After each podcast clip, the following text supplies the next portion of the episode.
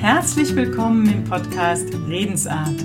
Sicher sprechen, sicher wirken. Falls dir dieser Podcast gefällt, freue ich mich riesig über gute Bewertungen oder auch, dass du ihn Freunden, Bekannten, Kollegen oder Familienmitgliedern weiterempfiehlst.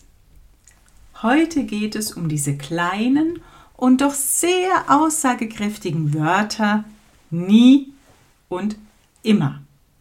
Ich möchte gern zwei Situationen unterscheiden, in denen du diese Wörter zu anderen sagst oder nämlich zu dir selbst beziehungsweise auch nur denkst. Also einmal Situation, du äußerst diese Wörter anderen gegenüber oder du denkst sie über dich selbst.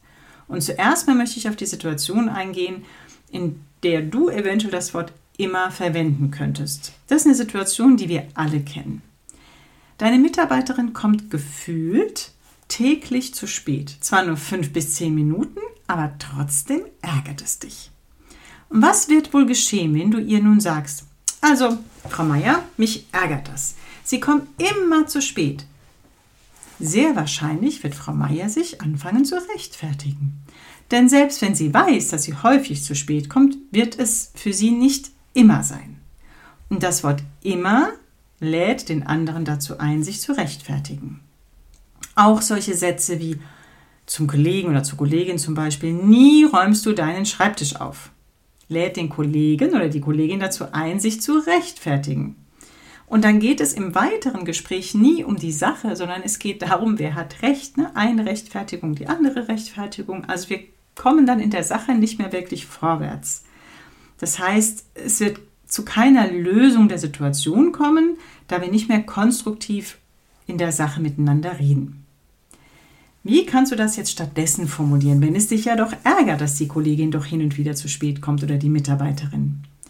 In dem Fall ist es sinnvoller, die Situation so konkret wie möglich zu beschreiben. Zum Beispiel. Frau Meier, in der letzten Woche sind Sie an drei Tagen und diese Woche schon an fünf Tagen zwischen fünf bis zehn Minuten zu spät gekommen. Was können wir verändern, damit das nicht weitere Male vorkommt? Oder was brauchen Sie, damit sich das nicht wiederholt? Die Chance, dass Frau Müller und du eine konstruktive Lösung findet, ist viel größer als mit dieser allgemeinen Formulierung. Fallen dir noch Situationen ein, in denen du diese Wörter schon benutzt hast und sich das Gespräch dann ganz anders entwickelt hat, als du es dir erhofft hast? Dann schreib mir das sehr, sehr gern. Hm, vielleicht ist es auch umgekehrt und diese Wörter immer oder nie werden häufig an dich gerichtet, sodass du der Adressat oder die Adressatin bist. Wie fühlt sich das dann für dich an und was löst das in dir aus? Auch das macht mich sehr neugierig und darfst du mir sehr, sehr gern schreiben. So, kommen wir zu der anderen Situation. Du äußerst diese Wörter nicht laut, sie werden auch nicht an dich laut gerichtet, sondern du denkst sie über dich. Sowas zum Beispiel wie, oh Mann, dass ich immer alles suchen muss. Oder, ähm, oh Mann, dass ich immer zu spät komme. Ja? Oder eine ganz andere Situation. Ich habe mal in einem Unternehmen eine junge Frau eigentlich in Bezug auf ihre Kommunikation trainiert. Und es war am Anfang der Trainingsstunde und sie war noch so voller Wut auf einen älteren Kollegen. Und dann kam der Schlüsselsatz und daran konnten wir dann arbeiten. Den eigentlich geplanten Inhalt haben wir dann verschoben und sind direkt in die Situation und haben an ihren Gedanken gearbeitet. Denn, was sagte sie? Das war bei mir schon immer so. Und es mit Anfang 20. Was passiert da? Wenn ich mit Anfang 20 oder auch mit Anfang 30, 40, 50, 60 sage, das war bei mir schon immer so und das bleibt auch so, da wird sich auch nichts verändern. Dann nehme ich mir selbst je, jegliche Entwicklungsmöglichkeit. Und diese Frau war, wie gesagt, gerade mal Anfang 20. Und wenn sie ihre Reaktion damit rechtfertigt, dass das bei ihr schon immer so war und so auch immer bleibt, dann wird es schwer, die Situation noch konstruktiv zu lösen. Und man kann im Allgemeinen mal unterscheiden zwischen statischen und dynamischen Selbstbildern. Es gibt ein ganz tolles Buch zum Thema Selbstbild. Da schreibe ich dir mal den Titel und die Autorin in die Show Notes. Falls dich das interessiert, kannst du das dann nachlesen. Mit einem statischen Selbstbild nimmst du dir selbst Chancen auf persönliche Veränderung. Und das zeigt sich eben auch in deiner Sprache oder in deiner Art des Denkens. Dann benutzt du eher so Wörter oder denkst eher Wörter über dich wie immer, nie, das schaffe ich nie, das habe ich noch nie gekonnt, immer komme ich zu spät. Sowas, ne? diese Verallgemeinerung, die dich selbst sich nicht weiterentwickeln lassen, dich nicht weiterentwickeln lassen. Und ich lade dich heute, wie schon in so vielen anderen Folgen dazu ein, deine Gedanken und deine Sprache wirklich aufmerksam zu beobachten. Mit Sprache kann man Wirklichkeiten erschaffen. Und ich kann mittels Sprache, mittels meiner Art zu denken, auch Wirklichkeiten verändern.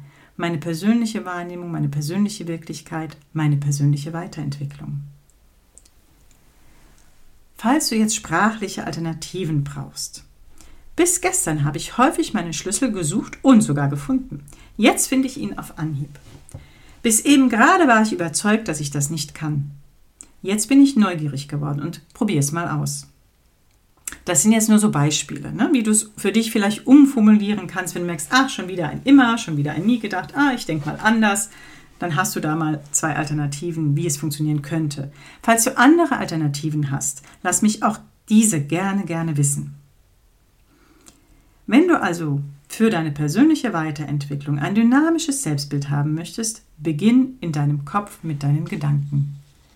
Wenn du lösungsorientiert mit deinen Gesprächspartnern umgehen möchtest, beschreibe so konkret wie es geht die Situation, um die es dir gerade geht.